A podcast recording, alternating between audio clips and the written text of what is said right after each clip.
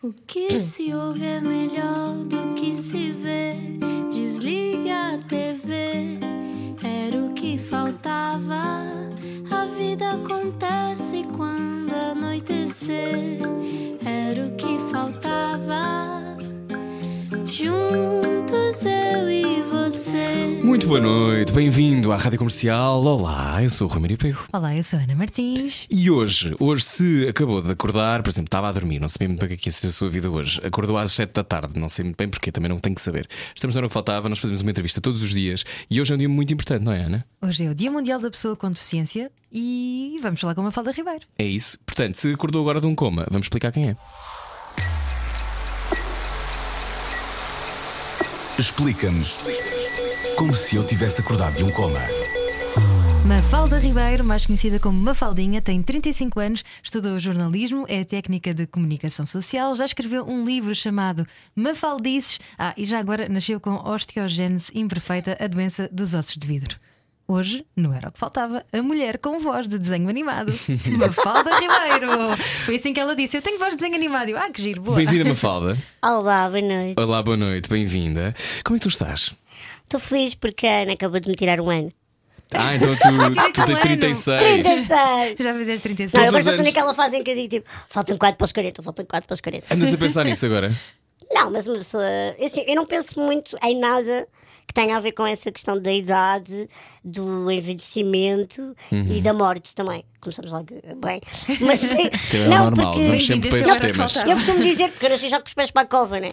É a minha, a minha, a minha frase verídica.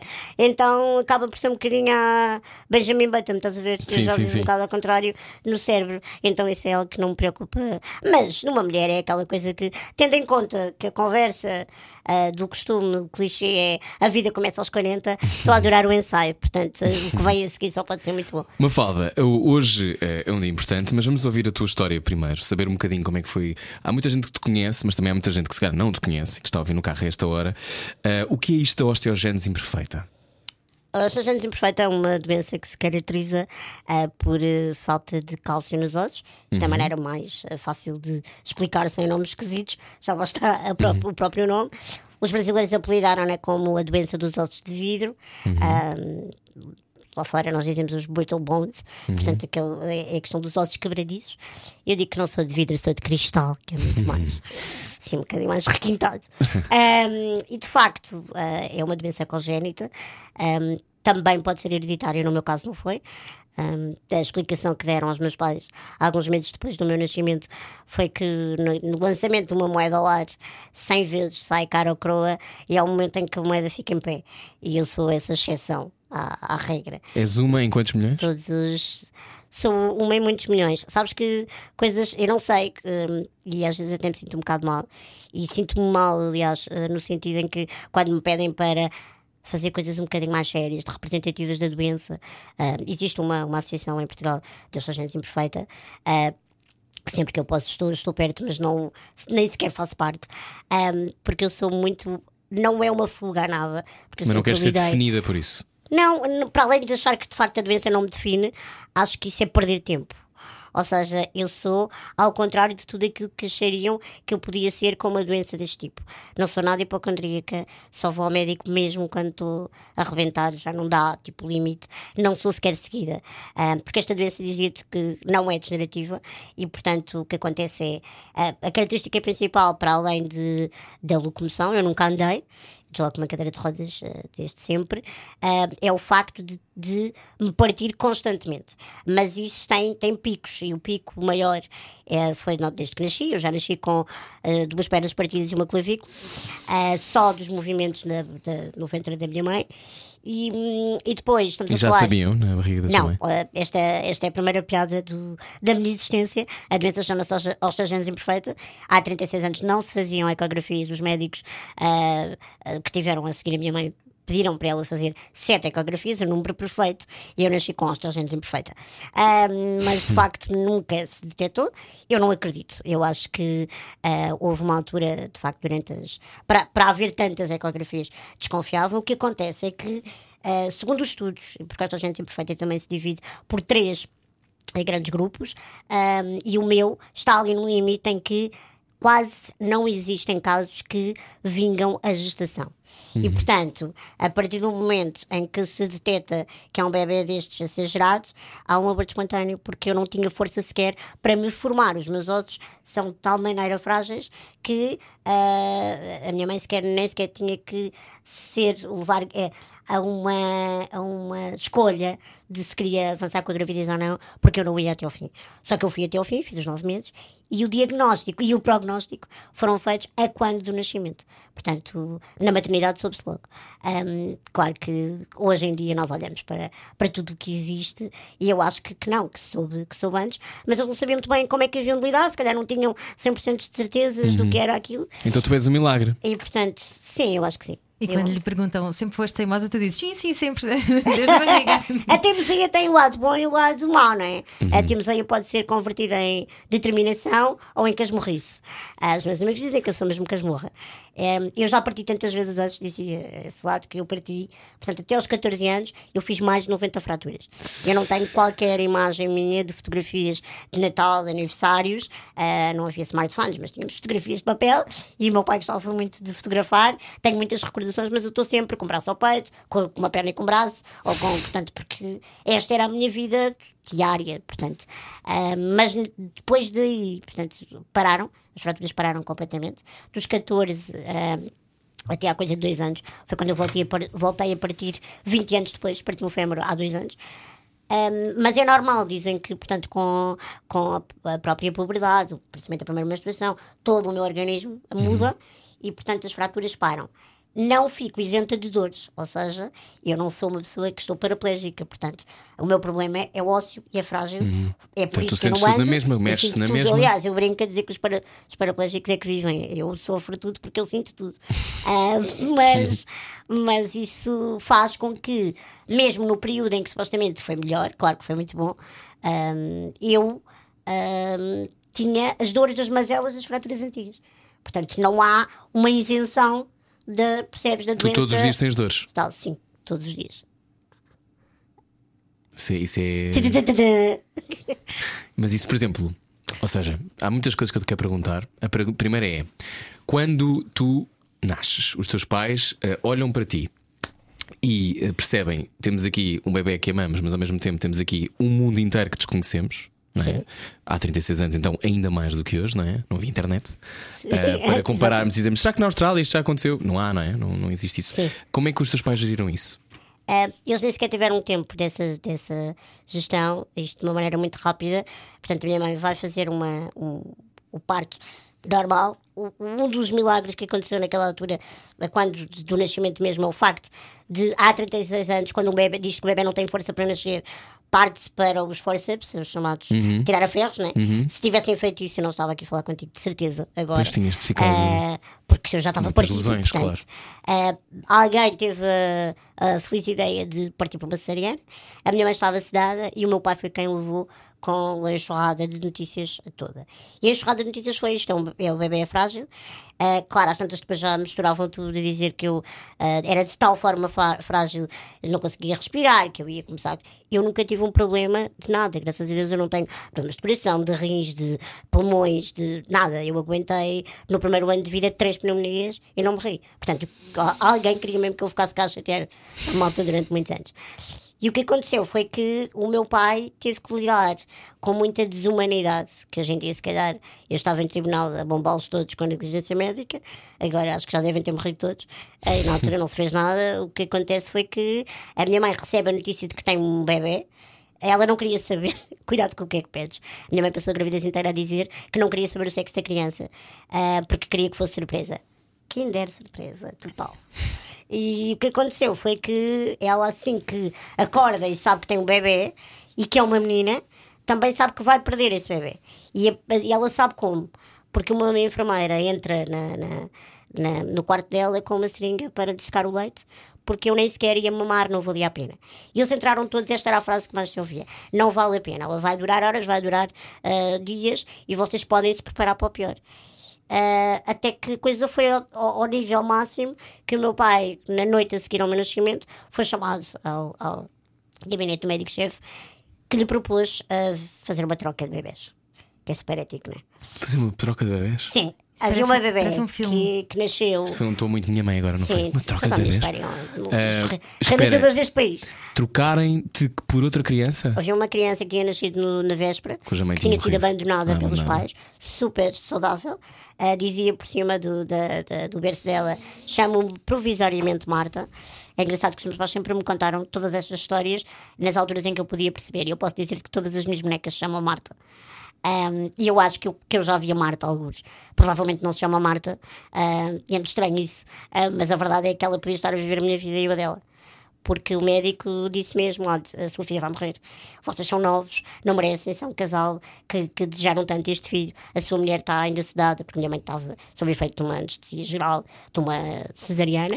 Ah, e portanto, nós temos que entrar com aquela papelada toda, a segurança social, estas coisas todas, de levar a bebê, porque foi abandonada ali. E se quiser, nós trocamos os bebés, tratamos do funeral, depois ligamos-lhe quando tiver tudo tratado e pode levar a sua filha. E nós até éramos parecidas. Ou seja, eu nasci com o cabelo muito preto, com os olhos muito vivazes, tinha a tez muito clara e ela era parecida comigo. Portanto, era muito fácil isso ter acontecido. Quer, queres dar só uma gargalhada para todos esses médicos? Tipo, Estou aqui! Ah, mas às vezes penso nela. E o teu penso- pai disse que não. O meu pai é militar. É a pessoa que eu conheço com mais coração de manteiga derretido, que é capaz de chorar com uma coisa qualquer parva na televisão. Mas é um gajo que não se metam com ele. O meu pai, a, a, a, aquilo que ele conta a toda a gente foi só que encostou o médico à parede e os pezinhos dele ficaram assim um bocado no ar. Não sei o resto, não quero saber. Ah, mas sei que ele disse: ah, isto é assim, eu não ponho a hipótese de eu adotar mais tarde ah, uma criança, mas a Mafalda é minha filha. Eu já percebi que, mais do que eu pudesse não, eu pudesse não acreditar nela, nenhum de vocês ah, está a acreditar nela. E portanto, esta foi a filha que me foi dada, foi esta que eu gerei. Se, ela, se é para morrer a casa, ela vai morrer em casa. Mas eh, é esta que eu vou levar. Dure ela um dia, dois, o que quer que seja. Ah, e portanto, o meu pai foi a primeira pessoa a acreditar em mim, neste caso, Lúcida, e a primeira pessoa que teve que assinar um termo de responsabilidade para me tirar da maternidade, porque ele já estava com medo do que é que pudesse acontecer ali. Então tu calhaste na família certa. Sim, cla- claramente. Mas tudo certo, a família certa, os amigos certos. Ahm, acho que tive mesmo um privilégio muito grande de tudo o que está à minha volta. Por isso é quando as pessoas dizem, ah, Mafalda, és um exemplo, como é que consegues? Ah, eu sou só a soma disto tudo, a começar, de facto, naquele, naquele dia na maternidade. tu costumas dizer que ah, ou são coitadinhos ou são super-heróis, não há meio termo? Sim, não há. E falávamos desta história de estarmos a celebrar ah, o Dia Internacional da Pessoa com Deficiência. Eu agora já, uma pessoa com a idade também fica menos rebelde. Já acha que antes a malta achava que podia mudar o mundo e que era muito contestatário e vou pôr-me para aqui com histórias. Eu não gosto nada de efemérides, é uma palhaçada. Porque os deficientes existem o, Uhum. O ano todo, não é só a- hoje, não é? Os dias todos, não é? Não é só hoje.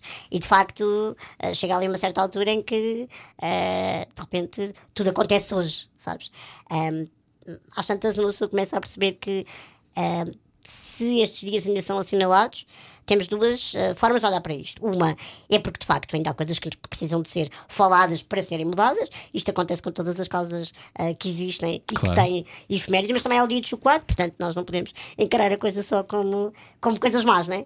Por outro lado, eu acho que também é importante, ah, se eu tenho voz, desenho animado, ah, mas tenho alguma voz ativa na, na comunicação social deste país e na forma como, como eu estou e como eu me exponho e como eu conto a minha história.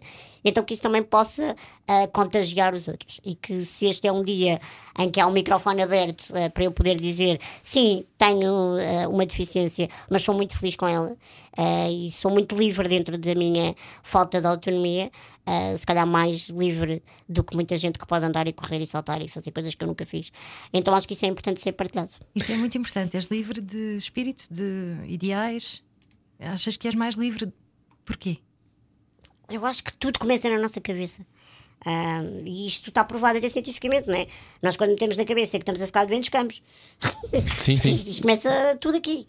Ah, e portanto, ah, apesar de eu estar, de eu ter dores físicas, ter que tomar anti-inflamatórios diários, apesar de eu ter estar condicionado a uma série de coisas, ah, eu vivo sozinha. Ah, eu tenho a sorte de ter eh, amigos que fazem as coisas ah, eu nem sei muito bem como é que eles fazem, eu não te pago, não os obrigo, mas a verdade é que isto é tudo muito natural e não é de agora. Se calhar a minha vida agora está um bocadinho diferente, estou muito mais.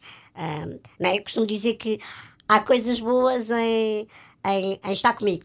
Nem que seja estacionar no sítio de deficientes, ah, quando eles estão desocupados. Ah, então, aquela coisa do não, não, todas as crianças agora estão a chegar o Natal, né?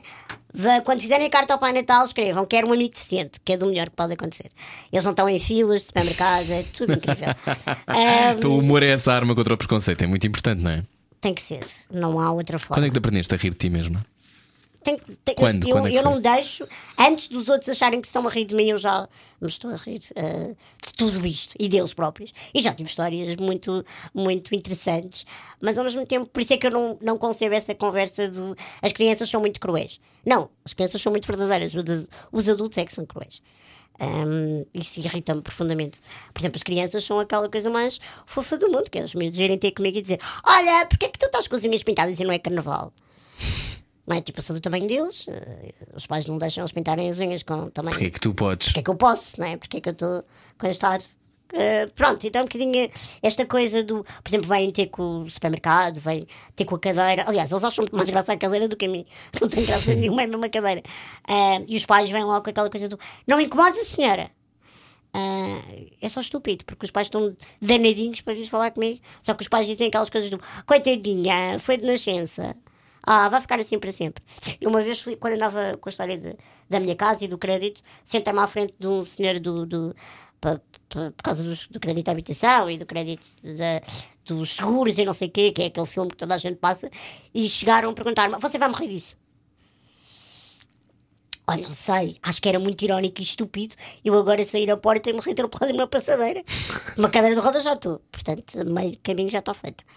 Ah, Mas há muita condescendência. Qual é que é a melhor forma de nós eh, lidarmos com tudo isto? Porque eu acho que as pessoas não sabem, não é? Não sabem como. eu sou ao Abordar. contrário, eu sou ao contrário de todas as pessoas ah, que reivindicam alguma coisa. Ou seja, eu faço, eu parto sempre muito, eu, se eu quero que isto mude, tem que haver uma responsabilidade individual minha. Ou seja, eu tenho que educar os outros. Eu não posso achar que nós todos. Porque isto é difícil. Ou seja, eu, eu, eu tento-me sempre. É muito mais fácil para mim entender-vos pondo-vos no vosso lugar. E não é fácil olhar para uma mafalda. eh, e não há mafaldinhas aos pontapés a, a entrar aqui na rádio e vir falar com vocês. Quer dizer, eh, por mais que haja aquele, aquele despudor do ah, não, vamos tratar, vamos tratá-la como uma pessoa normal, porque ela é uma pessoa normal. Está tudo bem, isso é na teoria. Mas há 40 mil coisas a acontecer na cabeça, tipo, e agora? Como é que ela sai da cadeira e se senta noutra cadeira? E como é que ela veio aqui parar? E como é que não sei o quê? E eu posso perguntar sobre tudo, há pudor, não sei o quê. E eu tenho que ter ah, ah, um bocadinho de Empatia. disponibilidade mental para perceber que isso é normal. Eu é que não sou normal. E está tudo bem com isso, eu adoro não ser normal. Eu não quero ser normal. Ah, então tem que, esse jogo também tem que partir de mim. Então já continuamos a falar sobre isso, até porque tu metes a quinta e nunca mais te calas. Portanto, a seguir já vamos falar mais com uma Falda Ribeiro. Venha daí, hoje é o dia da pessoa com deficiência e queremos muito que ouça esta conversa. Um olho no peixe, outro no rádio. Ao jantar era o que faltava. Era o que faltava. Na comercial. Juntos eu e você. Seja muito bem-vindo à Rádio Comercial. Olá, está a ouvir o Era o que Faltava. Hoje, nossa convidada Mafaldinha Ribeiro. Falávamos de condescendência, de que não queres ser normal. Quando é que ficaste eh, com esta autoestima que parece à prova de bala, Mafalda? Foi Aquela conversa de quando é que foi o clique. Não sei. Não sabes mesmo? Não há tipo um momento? Foi, foi a tua família amar-te? Foi. Porque imagina, a adolescência não deve ter sido fácil. Olha, a minha a, a- a melhor forma que eu tenho para te explicar é: eu não tive idade do armário porque eu cabia numa gaveta. Ah, mas a verdade é há bocado dizia-te aquela história do ah, eu, eh, de eu lidar até com a própria doença de não ser ah, uma pessoa hipocondríaca, lá, lá, lá, whatever. Depois isso aconteceu também na adolescência, que é o que acontece é tudo aquilo que era suposto eu fazer que é ela é tímida porque ela não vai armar-se em carapau de corrida e andar para aí a fazer coisas parvas que os teenagers fazem porque ela parte e já sabe que isto vai correr mal. Só Não. para situar, a Mafalda tem osteogênese imperfeita, a doença dos ossos de vidro. Sim. Pronto, o que é, É só que acontece? Tudo aquilo que era suposto eu não fazer, eu fazia triplamente pior. Eu era a primeira a sair da festa e a última a sair da festa. Eu fiz a minha faculdade, eu tirei jornalismo na Escola Superior de Comunicação Social. Falas com qualquer pessoa que tenha. Eu fiz a Semana de Praxes, eu fui a coisa mais louca que tu podes imaginar. Eu ia para o bairro alto até às seis da manhã e, e andava ao colo dos meus amigos já propriamente quentinhos e eu não tinha medo de andar de carro com eles, andar ao colo deles, uh, as miúdas com, sabes, com o traje a roupa tipo a descer o barro alto eu pensar, pá, se estes gajos escorregam, eu mato-me aqui. Mas sim. eu não pensava nisso, porque eu achava que se eu começasse a medir tudo e a pensar em tudo, então não vivia. E a verdade é que sim, eu acredito que há ali uma película qualquer de proteção na minha vida, porque eu própria, até, agora já tenho mais juízo, mas até uma determinada altura, eu fiz muita parvoíce. Ou seja, uh, não meti a vida, tipo, não, não prejudiquei ninguém, não meti a vida dos outros em risco, Mas mas, meti a minha. viver, não é? Não Muitas deixaste viver. Não, nunca. Um, mas não, o clique claro que há uma, há uma, uma evolução, né? E eu sei, começou com os meus pais, aceitação, amor, amor às toneladas. Ah, eu sou filha única, de sangue, mas não sou de coração. Tenho muitos amigos que são praticamente meus irmãos. Ah, e isso foi, foi acontecendo ao longo da vida. Depois tive, saí da faculdade, estive ah, a trabalhar mesmo dentro de uma organização. Eu tive oito anos ah, numa empresa de ambiente, fui técnica de comunicação, portanto, tenho o outro lado de saber o que é estar dentro de uma empresa, ser altamente institucional e ter os compromissos de trabalhar das nove às seis, ah, em uma hora de almoço aquelas checas todas pica ao ponto. Ah, mas depois. eu posso dizer-te que o clique, se quisermos chamar assim, aconteceu em 2011 em 2011, eu, eu, eu comecei o ano a dizer que este vai ser o ano da minha vida. Esqueci-me foi de dizer se era o melhor ou o pior. E conseguiu ser os dois, altamente equilibrado ali mesmo no meio, em junho, sabes? Porquê? Eu dizia que ah, era o ano da minha vida, porque eu em abril assinei e consegui depois de um processo complicado assinar a escritura da minha casa e a viver sozinha. Era a minha maior conquista depois de estar eh, no mercado de trabalho, na faculdade, aquelas coisas. Por isso é que os jornalistas Etapas, não é? Sim, mas os jornalistas ficavam muito, estranhos, muito esquisitos comigo quando numa entrevista me perguntava então, qual é o seu maior sonho? Já naquela onda do ela vai dizer andar. E eu nunca dizia, porque não é andar, nunca foi o meu maior sonho. Não é, eu ia estar a mentir se eu dissesse isso. Eu Qual é o teu coisas, sonho? sei lá, agora quero muito. Não é um sonho. Eu, eu tenho, eu não tenho sonhos, eu tenho projetos, sabes? Uh, uh, coisa, uma coisa muito fútil. Uh, se calhar uh, andar que tempo a tentar provar a mim mesma se consigo fazer umas férias tipo Maldivas, uma semana quieta, porque com esta aceleração toda acham que todas as minhas viagens eu não consigo fazer. Mas isso é muito giro, tu continuas a viajar imenso, tu gostas muito de viajar. Gosto, gosto muito de Mas viajar. há, há destinos que são ah, mais fáceis de viajar do que outros. Sim, mas eu também não penso muito nisso. Faço o trabalho de casa, como o jornalista faz quando está em reportagem, tem que fazer reparagem. Ponto. Ah, acho que é um bocadinho isso. Mas só para dizer a história dos sonhos, não, eu, eu nunca disse isso, que era o meu maior sonho. Mas em 2011, epá, tu entras o ano, de repente tens a minha casa, é uma liberdade, tenho 27 anos, estou no auge, tipo, ainda nem tenho 30, vou viver sozinha e tenho trabalho e ganho também, isto é muito fixe. Pronto, a vida está feita, ou vamos começar a fazer porcaria outra vez. Sei lá, começa-te a passar uma data de coisas pela cabeça. Em junho ah, desse mesmo ano, eu tinha a minha viagem marcada a Israel, que era uma coisa que eu queria muito. Eu tinha a viagem, fui em novembro, mas era aquela coisa do final do ano, e tive que prepará-la e não sei o quê. Ahm, e eu achava que era um destino completamente inacessível, e não é. Foi uma surpresa autêntica. Mas, então, para mim, aquele ano era o ano. Mas eu dizia, vai ser o ano da minha vida, não dizia melhor ou pior. E em junho, num dia completamente banal, à porta do meu trabalho, ah, eu tive que me deparar sem despedidas, sem ah, avisos, sem uma última conversa. A minha mãe ah, ia-me buscar ao trabalho, ela era a minha mãe, mais do que ser a minha melhor amiga. Ela- a profissão dela era ser a mãe da Mafalda. E ela ia-me buscar, como sempre, ela era o meu Uber.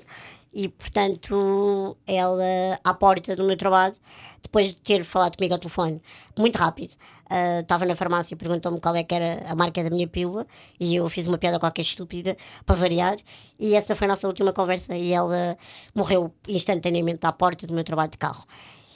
E, hum, e nesse dia, lidar com tudo aquilo e aprender a viver a seguir a isso, uh, fez-me começar a acreditar que a minha resiliência, a minha anormalidade, a minha maneira de estar na vida, a forma como eu olho para a vida enquanto benção em tudo, era muito mais do que este corpo, esta cadeira. Tinha que ser uma cena que vem de dentro e que, que está na minha cabeça e que está na formação de, do meu caráter.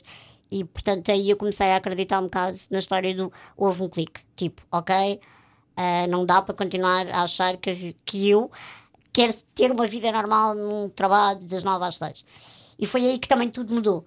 Uh, tive ali um período mais de, se calhar, sabático, em que aproveitei a minha casa, esta nova vida, porque de repente era tudo novo, mas tudo absolutamente novo. Um, e depois despedi-me uh, e comecei a fazer aquilo que eu faço hoje, uh, que no fundo é uh, fazer palestras, escrevo e a única coisa que para mim é muito mais importante do que carreira é encarar isto como propósito de vida. Eu tenho mesmo que dizer às pessoas que é possível, mesmo quando toda a gente diz que é impossível. Um... Se alguém pode ser orador motivacional, és tu. Sim, eu não gosto nada deste nome, sabes? Não gosto porque sei que há. Hum, e vou ser má agora, mas há muita banha da cobra uhum. um, neste país e no mundo a usar esta, esta este título, sabes? Uhum. Uh, eu não considero nada que vou. Uh, eu, não go eu gosto de saber que tenho moral, mas que não sou moralista para os outros. Uhum. Há coisas que, são, que fazem muito parte da minha identidade e que eu não tenho problemas nos em partilhar com os outros, mas há um nível muito grande de tolerância e de amor. Um, aliás, eu digo que. Um, as pessoas têm sempre ídolos, não é? Ou super-heróis, ou whatever.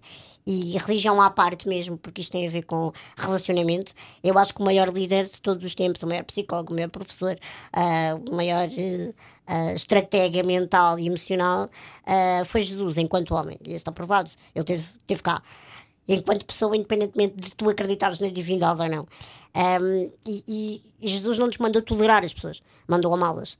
E isso é muito difícil. É muito difícil. É, uma, é diferente, não é? Até, é tenue a diferença. A tolerância, não é? Aquela é. história da tolerância. É. Porque nós que achamos tu... que tolerar chega. Sim, mas não, que... mas não chega. Não, não chega. Tu tens que, tens que aprender a amar e tens que aprender. Uh, por isso é que é tão aquela conversa de que o amor não é um sentimento. O amor é uma decisão, todos os dias. Uh, aquela conversa do é muito giro. Mesmo nas relações amorosas, quando nós temos aquela coisa do, da paixão, ainda esta semana eu falava com uma amiga minha, aquela coisa do é pá, mas eu não me sinto e é muito importante, aquela, por isso é que eu sou a pior miúda para dizer quando vem aquela história do uh, faz o que o teu coração manda. É pá, não faças, porque às vezes é muito lixado. Uh, eu percebo o que é que isso quer dizer. Uh, e claro que nós temos que. O coração está aqui para alguma coisa. Uhum. Mas, mas isto tem que fluir tudo, sabes? E, e é uma decisão. A própria felicidade é uma. Um, não, não é uma coisa que tu ou estás ou não estás, ou apetece ou não. É um, é um caminho, para, para, para, para o mais clichê, mas é, é uma coisa que tem que ser fundamental. É como a gratidão. Não é? é, é para mim, a gratidão é um estado. Tipo, eu não estou feliz, sabes? Atingo uma série de coisas. Uhum. Tenho uma série de coisas. Sou uma série de coisas. E por causa disso, uh, então, como estou feliz, sou grata. Não, é o contrário é porque eu estou grata por tudo, até pelas dores todos os dias, que eu acho que isso contribui para a minha felicidade. É ao contrário. Ouviu isto? Fico por aí. Está uma faldinha connosco hoje, não era o que faltava. Esta é a Rádio Comercial. Era o que faltava. Comercial. Ainda há bocado estávamos a falar com uma faldinha bem-vindo. Olá, bem-vindo ao Era o que Faltava, Olá. Rádio Comercial. Uma faldinha Ribeiro, nossa convidada hoje, dia da pessoa com deficiência. Uh, Portugal está preparado para cadeiras de rodas? Vai estando mais. Mas a resposta é não, então. Sim. é que eu sou muito um otimista incorrigível, sabes? Uh, e, e, eu tenho. Eu, porque também é importante para quem manda, para quem muda leis, para quem todos os dias se debate com uma série de coisas, um, que também seja honrado nas poucas coisas que já, já fomos Foi feitas bem, existem é? muitas. E, e deixa-me dar uma palavra de apreço à nossa Secretária de Estado de Inclusão, Ana Sofia Antunes, que é cega, e que tem feito um trabalho notável e que às vezes nós estamos constantemente, uh, sabes, uh, o sistema está mal, os políticos estão mal, está tudo mal. Eu não estou a dizer que eu uh, não concordo com isso, mas a mim faz muita aflição, não é só na deficiência, é em tudo na vida, estamos sempre a dizer mal tudo. Ah, e continuamos, para mim, a ser um dos melhores países para viver. Ah, e isso às vezes dá-me. Mas não, não, não estamos. Ah, só para perceberes, eu tenho uma cadeira manual e uma cadeira elétrica. A minha cadeira elétrica está em casa, é o meu Ferrari e esta é a carroça. E eu hoje tive que ir à rádio na carroça, apesar de ter vindo acompanhada é completamente impossível quase ah, tu fazeres determinado tipo de coisas e teres uma vida. E então eu que tenho uma vida Autónoma, socialmente ativa, uh, fazeres uma vida normal em Lisboa. Eu não moro no centro de Lisboa, moro em Alverca, mas é tudo uma porcaria. Agora sim, estamos, estamos pelo menos mais atentos. Eu acho que há uma coisa que nos, falta, nos faz falta a todos, e não é só nesta história das barreiras arquitetónicas, mas, por exemplo, na, nas questões ah, de sermos mais duros a penalizar. Eu acho que em todas as coisas na vida já começa a ser um bocadinho, já começa-me a fartar da sensibilização. As pessoas já todos sabem que existem pessoas com deficiência. Só Qual é, por qual é? É um milhão de pessoas que vivem em Portugal com algum tipo de deficiência? Desculpa. Ah, ouvi dizer, não sei se este é o número certo, quando teve cá o Salvador Mendes de Almeida era mais ou menos este o valor, não era? Não era Sim, um, sim, sim, sim, é um sim, milhão sim, de pessoas é. com algum tipo de deficiência. Exatamente. O que acontece é que ah, tu, por exemplo, continuas a ir a um centro comercial e vês os sítios. ah, ah, o centro comercial, passa a publicidade, é o sítio mais fácil de uma pessoa com deficiência motora Uhum. ir às compras, por exemplo, na altura do Natal. Se me perguntas se eu prefiro do que ir ao Chiado, não. Não prefiro enfiar-me dentro do Colombo. Mas não tenho hipóteses. Só para chego lá e ainda consigo que alguém que deve ser também celebra este dia, porque é deficiente da cabeça, só pode, estaciona um carro sem dístico num sítio que é, que é devido a pessoas que, que têm dístico. Então, depois, mais do que o preconceito, mais do que as rampas, há um trabalho de cidadania e de civismo que ainda falta muito boa gente neste país. E enquanto isso não mudar, por isso é que eu dizia que a cabeça comanda tudo, esta educação que parte ah, de dentro, ah, nós temos que educar muitos adultos, muito mais que as crianças.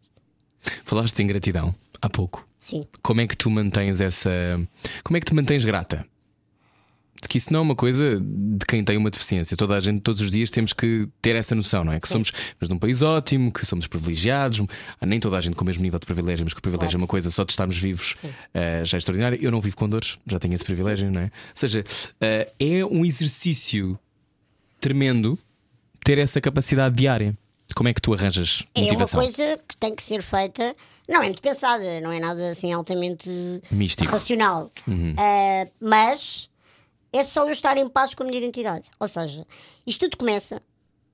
E as pessoas que, por exemplo, sofrem, de- imagina, ah, quando alguém procura adições, procura drogas, o álcool, quando alguém vive distúrbios alimentares, quando alguém ah, passa por uma série de coisas que, que, que começa sempre por uma escolha que é tua, mesmo que alguém te ofereça, né? mas é uma escolha que é tua, não é uma doença que aparece assim. Né? Ah, e isso tudo veio de um trabalho ou, ou de uma busca ou, do, ou tu te perdeste algures da tua própria identidade. A minha não revolta, eu nunca me revoltei com, com isto, com a embalagem. Ah, porque eu nunca achei que ah, eu sou um acidente. Por mais que os médicos dissessem estudos, exceção à regra, tipo, não é normal, ah, que azar, sabes? E depois os, os pais ouvem coisas muito horríveis, que eu nem imagino. Metade não me contaram. Aquela coisa, o que é que eles fizeram? Eles não fizeram nada. Por e simplesmente ah, é tu encarares esta história da vida e da dádiva como eu não acredito que, que as coisas acontecem por acaso. E portanto, eu tinha que vir cá com esta embalagem peculiar para poder, mensagem, para poder passar a mensagem que é para passar. Porque eu não tinha graça nenhuma primeiro. Era-se completamente, sei lá. Banal. Ah, sim, e, e- e eu tenho que encarar isso não como algo que me diminui, mas como um ato criativo. Eu brinco muitas vezes a dizer que ah, Deus, quando estava a desenhar-me, a pintar-me, a pensar, vou mandar uma foda para lá assim. Pá, estava primeiro qual Picasso com uma tela em branco a delirar completamente. Não sei se meus copos nessa noite, mas a verdade é que estava super inspirado. E quando tu acreditas e não tens que levar com aquele peso do fogo, eu sou um castigo divino, sabes? Porque estamos a falar de uma doença que é congénita, né? Eu não tive um, um acidente. Doença dos ossos de vidro, caso só tenhas chegado Sim. agora. Então tu tens mesmo que estar muito em paz com a tua identidade. Por isso é que eu te perguntava como é que tinha sido a tua adolescência. Porque na adolescência é quando a identidade surge de forma mais vibrante. Sim. Podes tê-la desde criança, não é? Há crianças Claro, que são claro, super. claro, eh, Já sabem quem são e são, é tudo muito claro. Mas a Sim. adolescência é quando tu te confrontas. Sim. Ahm, confrontas sobretudo com a comparação. Eu tinha ataques, se, queres que te diga, de autoestima eh, quando tinha um jantar ou ia ser, tinha um date com alguém e de repente aparecia uma porcaria de uma borbulha no sítio errado e estava a olhar para o espelho. E eu sei que eu, quando isto a alguém, pensava, foi que és mesmo estúpida, né? Quer dizer, eh, és só muito def, és toda torta, estás cheia de imperfeições nesse corpo, estás preocupada com uma borbulha. Não te consigo explicar. Era assim. Ou seja, a história do bullying, que hoje em dia falamos muito, há 36 anos havia bullying. Eu tenho uma dose de distração gigante. Eu acho que se calhar sofri de bullying das duas uma. reparaste. Ou eu não percebia, ou eu depois tenho este lado Da de uma sublimação. personagem. Eu sei que tenho uma personalidade muito forte. Eu chego e eu sou o centro das atenções, não porque tenho esta carapaça, mas porque tenho aquela cena do. Alô, cheguei. Sabes? Eu não faço por mal, mas eu sempre fui assim desde sempre. Quer dizer, as brincadeiras na escola, os miúdos têm aquela parte do recreio, onde tu és mais cruel, sabes? E, e eu sabia que eu ia para a rua, para o recreio, saía da sala, na primária, e tinha aquela coisa do pá, não podia fazer, podia levar com uma bolada no, no recreio, ah, alguém que vai a correr, dá um encontrão, os mochos, aquelas coisas um bocado parvas que os miúdos têm, e que, Sim, sim. sei quê, a, que é sempre, a, a coisa mais fácil era jogar ao Berlim, mesmo assim eu andava lá na cadeira de rapa ao ar, a tentar tocar com o Berlim no sítio ah, certo, e aquilo era de rir. E nessas alturas, os meus amigos, ah, todos, preferiam, não sei porquê, lá está, eu não, não fazia nada, eu achava que não fazia nada estrategamente pensado, mas eles preferiam passar o, o intervalo a brincar comigo dentro da sala do que ir para o recreio e fazer as coisas que os outros miúdos faziam. Então comecei a achar epá, que eu tinha muita sorte, ou havia qualquer coisa na minha personalidade que era um imã e que atraía as outras crianças em vez de as afastar e de haver tal tipo de comparação e dizer tu és assim, tu és assado, sabes? Isso nunca aconteceu. Foi sorte. Não sei. Bom, então a seguir já vamos saber quem é que tu atrais mais. A seguir uma faldinha, vamos conversar, era o que faltava. Rádio Comercial, venha daí. À noite, todos os gatos são pardos. Parvos. Pardos. Parvos. É aquilo que preferir. Era o que faltava. Na comercial. Juntos eu e você. Será que já jantou? Estou aqui na dúvida. Eu estou cheio de fome, vou jantar depois desta entrevista. Bem-vindo ao Era o que Faltava, Rádio Comercial, hoje, dia da pessoa com deficiência. Temos a nossa convidada, é Mafalda. Uh, Mafaldinha. Uh, Mafaldinha, diz-me uma coisa. Hum, falámos há bocado de dates, falámos há bocado Ui. de maquilhagem. Hum, tu tens uma vida amorosa contínua? Apaixonas-te? Eu apaixono por coisas, ah, se calhar, um bocadinho diferentes ah, do que tu queres perguntar. Não, tens uma vida amorosa. Eu sou uma apaixonada por natureza e sou muito lamechas. Sou aquela que chora com um bom filme de Natal. Sou aquela que vai à vida- ver a vida de Pi e tipo chora a berranho e não está a acontecer nada a não ser o tigre lá enfiado no, no, no, no- barco e aquilo é a coisa mais parada do mundo.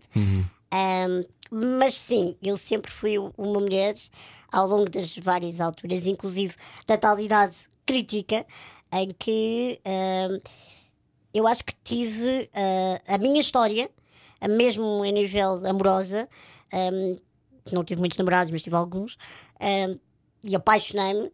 Sofri por amor, como toda a gente, ah, vivi coisas platónicas, vivi coisas correspondidas, ah, e acho que isso fez.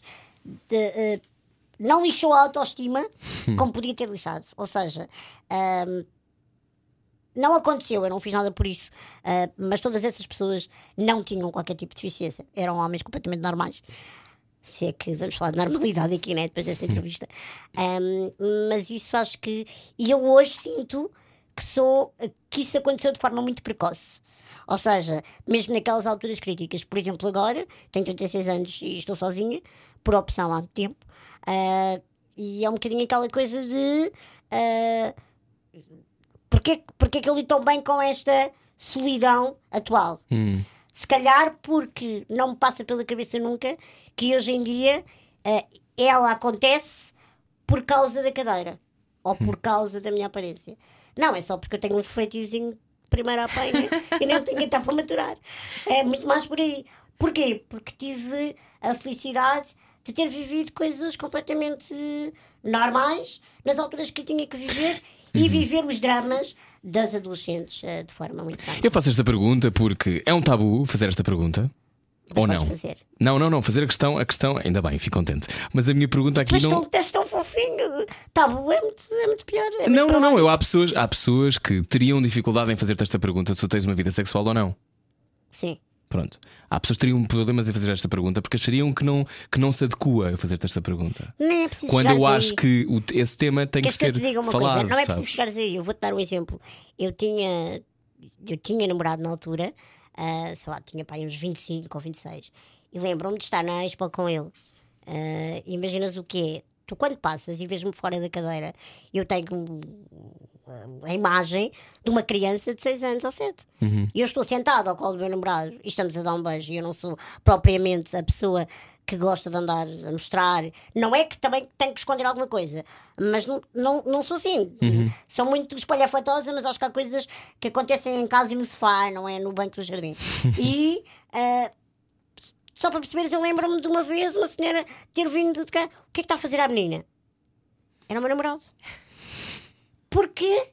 Porque, não é, mas é normal, portanto, eu nem preciso de ir ao, ao, ao limite do que é que acontece no, namoro. Ah, eu não posso, se eu for a pensar nisso, por isso é que eu disse, digo muitas vezes, ah, a pessoa que está comigo tem que me amar, mas é mais do que isso. É muito para lá disso. Tem que aceitar ah, todos os condicionantes que não têm nada a ver connosco, Ah, porque viver comigo ah, na bolha é muito bonito. É aquela coisa do amor é uma cabana. Vis cá para fora, para a rua é muito cruel. E eu lido bem com isso. É um bocado aquela coisa do eu dou corpo às balas porque eu estou habituada a isso. Mas isso também nem é preciso ser uma relação amorosa. Isso acontece com os meus amigos. Eu acho que os meus amigos sofrem muito mais do que eu. Há coisas que estão a acontecer à minha frente que eu não vejo e que eles já estão a tirar-me do sítio onde eu estou porque alguém está fixamente a olhar para mim ou está a comer sopa e está assim, sabes? Com aquela coisa do parece que está a ver um ET. E eles já estão naquela, me falta, se calhar vamos mudar de mesa. Então, estamos aqui tão bem, chegamos agora. Ah, a outra está melhor. E depois eu percebo que está Estão a alguém... tentar proteger. Claro. Sim. E eles sofrem mais do que eu. E eles protegem-me, tipo gang, sabes? Ahm, e há muita coisa que me passa ao lado. E portanto, eu às vezes, para me pensar, sim, num relacionamento amoroso, isso é 30 vezes pior. Epá, mas é o quê? Se tiver que acontecer eh, daqui Mas não, não te coíbes de viver, não é? Nada. E, e exatamente porque essa história da maquilhagem também é outra, né? Que ah, isto ser mulher é muito giro. Há alturas encaixado como tudo, nem que seja uma vez por mês. Mas a verdade é que eu adoro ser mulher e, e, e estas. Porque tenho muito mais oportunidades de ser criativa enquanto mulher, acho eu. e a verdade é que neste meu lado de identidade feminina faz-me impressão que os outros achem que só porque eu sou, estou numa cadeira de rodas tenho que vir e andar na rua de fato treino com uma mantinha pelas pernas e com a cara deslavada acabada de acordar porque tem que ser assexuada não Deixa-me só sou mulher. contextualizar. A Mafalda tem o cabelo loiro pintado, muito bem arranjada, tem eh, batom nos lábios, tem as unhas arranjadas. É uma mulher que gosta de cuidar de si. eu não estou tão alta aos 20 anos podia tropeçar aqui na Eh, eu acho que mas lá está, depois tens o outro lado que é como eu, como aparentemente a sociedade mete-me o rótulo de que eu tinha que ser aquilo tudo que disse ao pouco então quando alguém olha para mim e enumera isto tudo que ela fez, para mim diz: Ah, a Mafalda é muito vaidosa, não é? Não, se sou mulher e gosto, há algum problema. tipo, Engraçado, é? já, já apareceu várias vezes esse feitiozinho de que tu falas. Olha, mas estavas a falar há Estou a pouco que perceber. a, a tua autoestima tem muito a ver com o amor que tu sentiste dos teus pais. E vamos voltar só um bocadinho atrás, já falamos da tua adolescência, mas vamos falar um bocadinho da, da tua infância.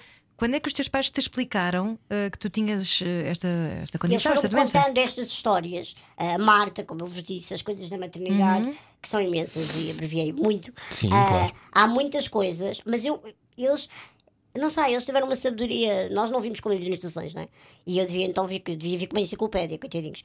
Mas a verdade é que eles sempre me contaram estas histórias da mesma maneira que contavam a Branca de Neve, o Capuchinho Vermelho, a Cinderela. Se bem se vamos a ver a história do, do Lobão a comer a avózinha, não sei o que, que era muito mais pior do que eu. ah, a minha própria história. Se vamos a ver as histórias das criancinhas, é tudo um bocado para o mórbido. Mas a verdade é que foi sempre tudo muito natural. Depois, claro, tem muito a ver com. Por isso é que eu acho ah, que nós não somos nada sozinhos, não é? Ah, e apesar de eu ser filha única, o facto de eu ter sempre ser interiorizada a, a estar com crianças, os primos, depois os amigos, depois os vizinhos, uh, até há, eu não fiz infantário, portanto fui para a escola só com 6 anos, mas sempre em escolas de ensino completamente inclusivo. Um, e isso fez com que, ao longo das várias etapas, o que eu sinto que me construiu e que também me desdramatizou e me descomplicou e, e, e fechou-me uh, ou meteu-me assim quase aquela coisa do, sabes, de ping-pong, que é a, a bola bate aqui mas vai para trás, na história do preconceito, tem a ver com as ligações.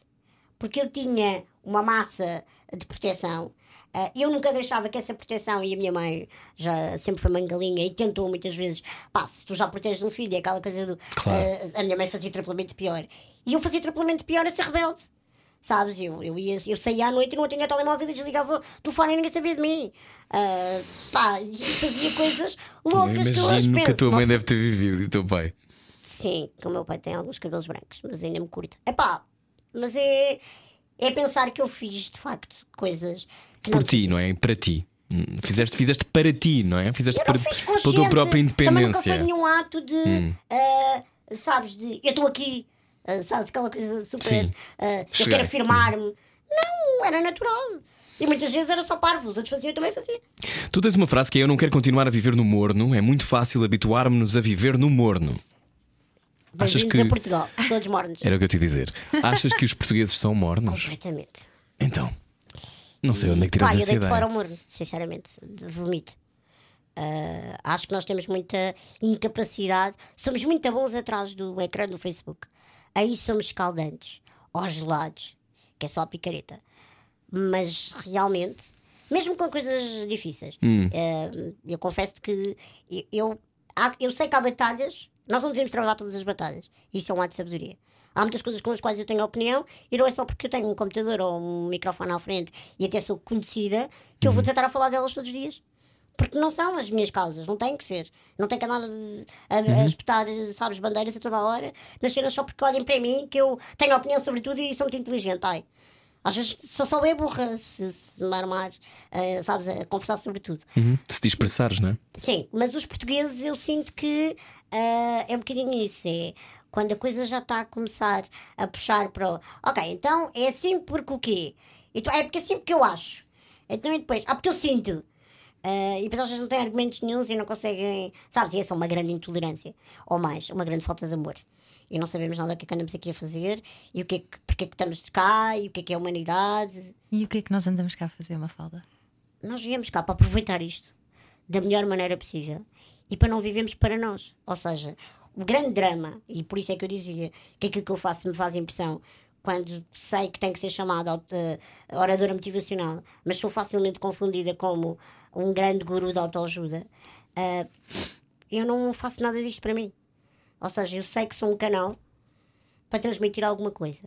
E, e aquela velha, aquele velho clichê da autoajuda do se eu não fizer por mim, quem é que faz? É bullshit. Eu acho que, que, que se eu não fizer por ti e pelos outros, quem é que vai fazer? E, e faz muito mais sentido esse, essa história de, de dar e de partilhar, senão vou me entupir. E vou, tipo, arrebentar com o meu próprio ego. Sabes? Não faz sentido. Ahm, por isso é que é tão importante a generosidade, por isso é que a generosidade para mim é gratidão em ação. O que é que vale eu fazer eh, caderninhos bonitinhos e dizer que sou muito grata se depois não faço nada? Prático. aos Sim, sim. Dia a dia. Ah, e quando eu digo que os portugueses são mornos é um bocadinho isso. Somos todos super solidários no Natal. Lá, lá, lá. E depois? Somos todos muito empáticos com as pessoas com, deficiente, eh, com deficiência, porque é dia 3 de dezembro. Mas e amanhã? Pois, Hum, és uma mulher de fé? sim. Sim. Eu não gosto quando tu dizes. Calma.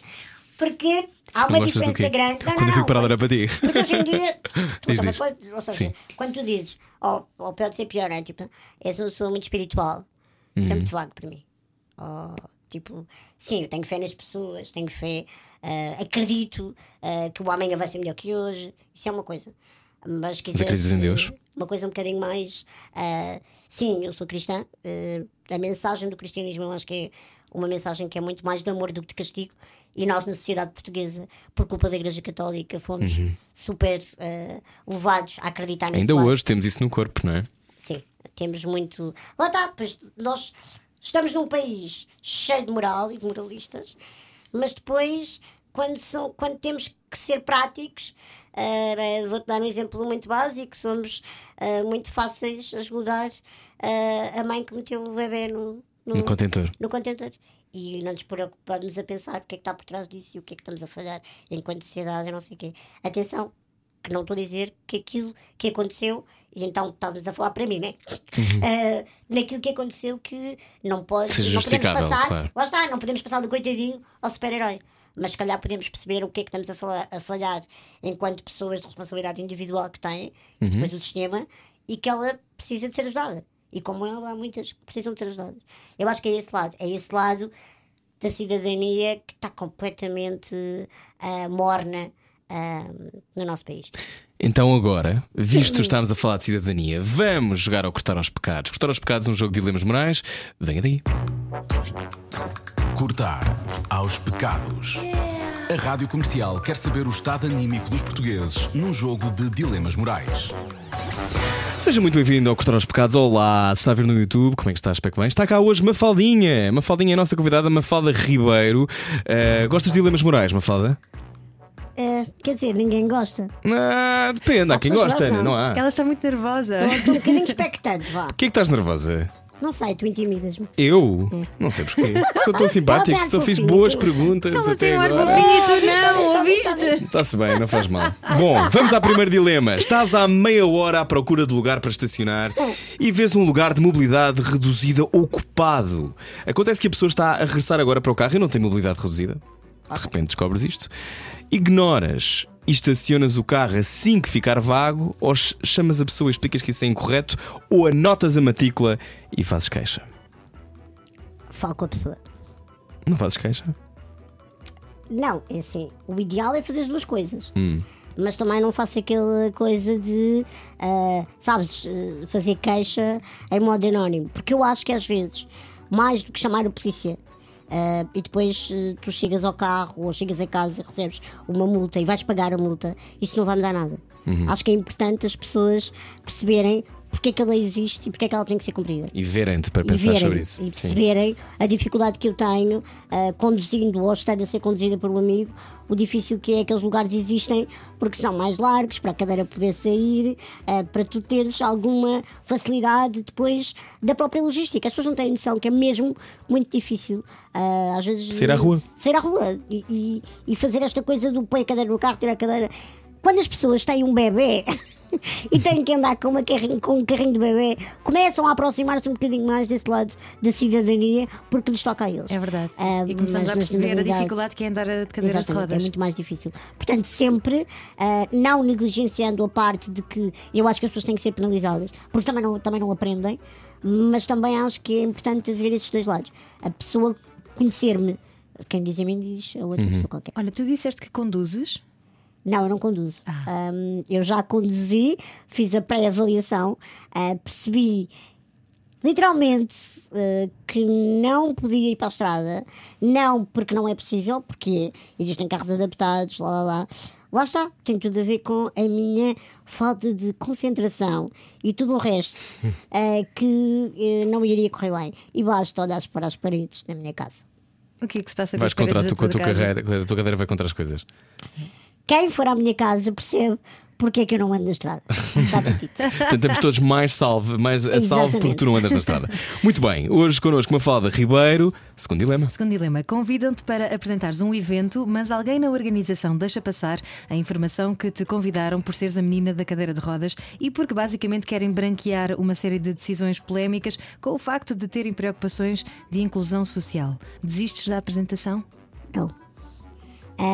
Mas também não faço de conta que isso não existe. Ou seja, ah, as pessoas dizem muitas vezes que ah, a gargalhada e a piada ah, e esta maneira de estar na vida é uma arma contra o preconceito. Eu acho que uma arma contra o parvoíce muitas vezes é esta coisa que se chama microfone. E a partir do momento em que eu fosse apresentar essa gala e tivesse o microfone na mão, ah, não me ia branquear nada ah, e aproveitar da melhor maneira a oportunidade que alguém me deu mesmo que fosse com uma intenção má. Achas que as empresas que têm neste momento programas de responsabilidade social, muitas delas multinacionais, por exemplo, achas que é só de pouca dura, tem a ver com uma pressão social eh, ou há de facto uma vontade de incluir? Eu acho que há uns anos, sim. É um bocadinho como aquela história das, das cotas para as mulheres e. Uhum. Ou a diversidade LGBT, Exatamente, sim. sim, tudo. Ahm, no entanto, no que concerne às pessoas com deficiência, eu acho que já há uma maior abertura mental para isso a acontecer. Ahm, no entanto, isto é como em tudo da vida. Ah, ahm, às vezes nós queixamos-nos porque as oportunidades não acontecem. E depois, quando elas acontecem, nós estamos a queixar-nos de onde é que elas vêm. Se calhar há uma segunda intenção ali e eles não estão, não sei o quê, porque o que eles querem é cumprir metas. É pá, então vamos nos estar sempre a queixar tudo. Então é um bocadinho aquela coisa, sou, sou sempre aquela Não és que gosta de copo, nada. E gosto de ver o copo. Aliás, confio demasiado muitas vezes e depois levo com a boca toda. Muitas vezes, porque desiludo-me como o mundo inteiro, não é? As pessoas iludem-se, desiludem-se. Mas isso não tem nada a ver com o ser a portadora deficiência. Mas o nosso espaço para a ilusão e para a desilusão é uma coisa nossa, não é? Não tem a ver com o outro. Tem a ver com uma predisposição para. Sim. Ahm, Então tu queres isso é que eu- acreditar nos outros, não é? Sim, por isso é que eu sou aquela que também diz que ah, eu não posso só pedir, porque é um direito meu, que me incluam. Eu também tenho o dever de me fazer incluída. Uhum. E são coisas diferentes. Muito bem, boa resposta. Vamos ao terceiro dilema agora. Último dilema. Descobres que perdeste um trabalho por alguém ter complexos com a tua deficiência. Denuncias. Já te aconteceu? Perdi um trabalho.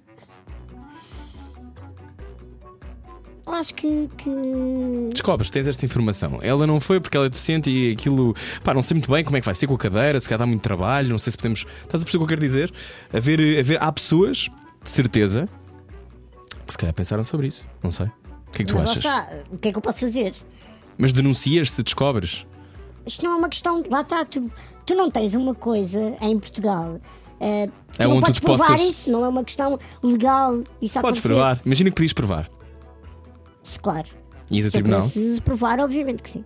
Denunciava, porque isso é discriminação total, não é? Uhum. Eu lembro-me de uma vez ter ido, ah, tratei de uma série de coisas por e-mail ah, e ao telefone sempre, e, hum, e- e depois às tantas percebi, não era por mal, mas depois quando era aquela parte em que tinha que marcar uma reunião, eu dizia, sabes, aquela onda muito.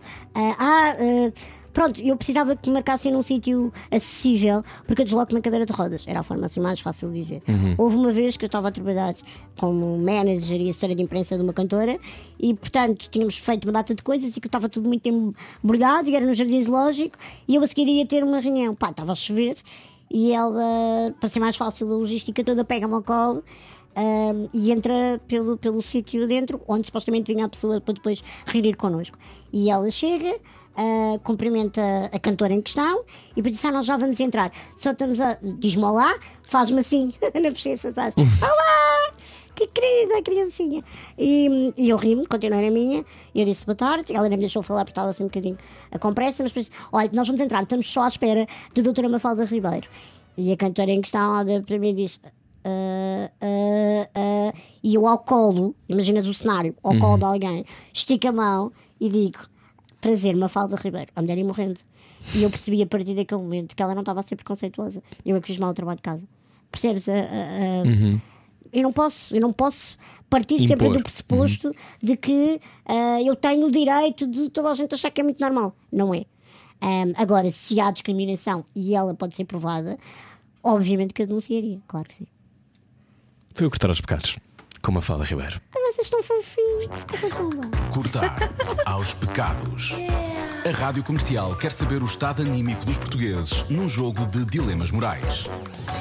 Com Mafaldinha Ribeiro a dizer que nós somos simpáticos. É, achaste que fomos simpáticos demais? Sentiste-te discriminada, estavas a dizer. Sim, acho que vocês foram altamente condescendentes comigo, super fofinhos, estava preparada para o pior. Mas sabes que nós temos sido simpáticos ultimamente. É Natal. É Natal, é Natal, é essa vibe. Estamos no espírito. Olha, tu também tens uma maneira de nós sermos todos melhores eh, pessoas que tem a ver com um, um caderno que tu criaste, não é? Chama-se Thanks Living. Sim, eu fui convidada por, um- por uma empresa chamada Infinite Book. Ah, eles têm vários cadernos, podem procurar ah, mesmo na, na internet. Que são cadernos sustentáveis, portanto são feitos de materiais, não são folhas em papel. Um, E que tu são trouxeste-nos, obrigado. de, de- como os quadros de escola, que tu escreves com marcador e depois podes apagar. Só que em vez de ter um quadro gigante que tu não podes levar Uhum. para lado nenhum, eh, tem o tamanho de um, de um caderno ou de um bloco de notas. E basicamente isto é muito usado em empresas, empreendedores, neste mundo dos negócios. E eu achava que isto era tudo muito cinzento, as capas eram todas muito masculinas e assim um bocadinho aquele ar, sabes, muito cinzentão e morno, como em Portugal a malta, a malta faz. E então, numa conversa eh, com, com o com o CEO deste, deste projeto, deste, que começou também uma startup e hoje em dia tem imenso sucesso na Amazónia, não sei o quê, e é um projeto 100% português que, que começou em Viseu. Um, e o Pedro, que, que de facto criou isto, convidou-me para fazer uma ação, um bocadinho, uma, uma, uma um, edição mais pink eh, e ao mesmo tempo também que tivesse a ver com a mensagem que eu quero passar. Então criámos o. Thanksgiving, eh, porque eu sou aquela que diz que acha que devíamos importar eh, decididamente o feriado do Thanksgiving, já que importamos tanta coisa. Ah, Dia da Ação de Graças. Exatamente. Ah, e portanto, este caderno está à venda nos Jumbos, nas FNACs, online. É um caderno sustentável e que é possível nós agradecermos e termos aqui algumas dicas ah, e alguns exemplos e também ah, tópicos para nos lembrarmos ah, que se calhar temos muito mais coisas para agradecer. E depois, como podemos apagar e voltar a escrever, é infinito. É como a Olha que bom. devia ser na nossa vida. Olha, exatamente. Ser infinito, Book. pai. Write, erase, reuse. É, A própria caneta tem logo uma borrachinha incorporada. Exatamente. E este caderno tem sempre este meu lado social associado, ah, que ah, reverte um euro para a Associação Corações com Croa, da nossa querida Catarina Furtado, que tem feito um trabalho também ah, de muito investimento Uhum. na educação ah, de muitas meninas deste, deste país e deste mundo. A seguir vais para o teatro, já estás atrasado, tens que ir para o Sim, Vilaré. Vais estar com os improváveis, não é? Vou só tirar os ténis e calçar os sapatos de saltar. Ah, Vais para lá e isto continua a ser aquilo que tu gostas de fazer, não é? Que é eh, superaste. Sim, eu vai- vou superar porque vou estar com o teatro de improviso, Isto não é? vai ser assim. Sim, ah, estou assim expectante também. Espero que eles me discriminem muito e que sejam mauzinhos, porque só assim também é que faz sentido. É nós sairmos da nossa zona de conforto ah, e, e mostrarmos aos outros que, independentemente das nossas limitações ah, físicas ou sensoriais, não há de facto limites quando nós temos mensagens positivas e boas para passar e para contagiar os outros. É isso que eu quero continuar a fazer. Obrigado por teres vindo. Obrigada, Agora vou-te empurrar daqui para fora, tens que ir já para o, para o teatro. Sou muito sensível a este tema do teatro. Beijinhos, Mafalda, obrigado. Obrigada a eu. Foi a Beijinho grande. conversa com. Desculpem, Mafalda Ribeiro, fiquei até engasgado aqui no Era o que Faltava. Siga o seu sonho. Era o que Era o que faltava. Com Rui Maria Pego e Ana Martins. Na comercial.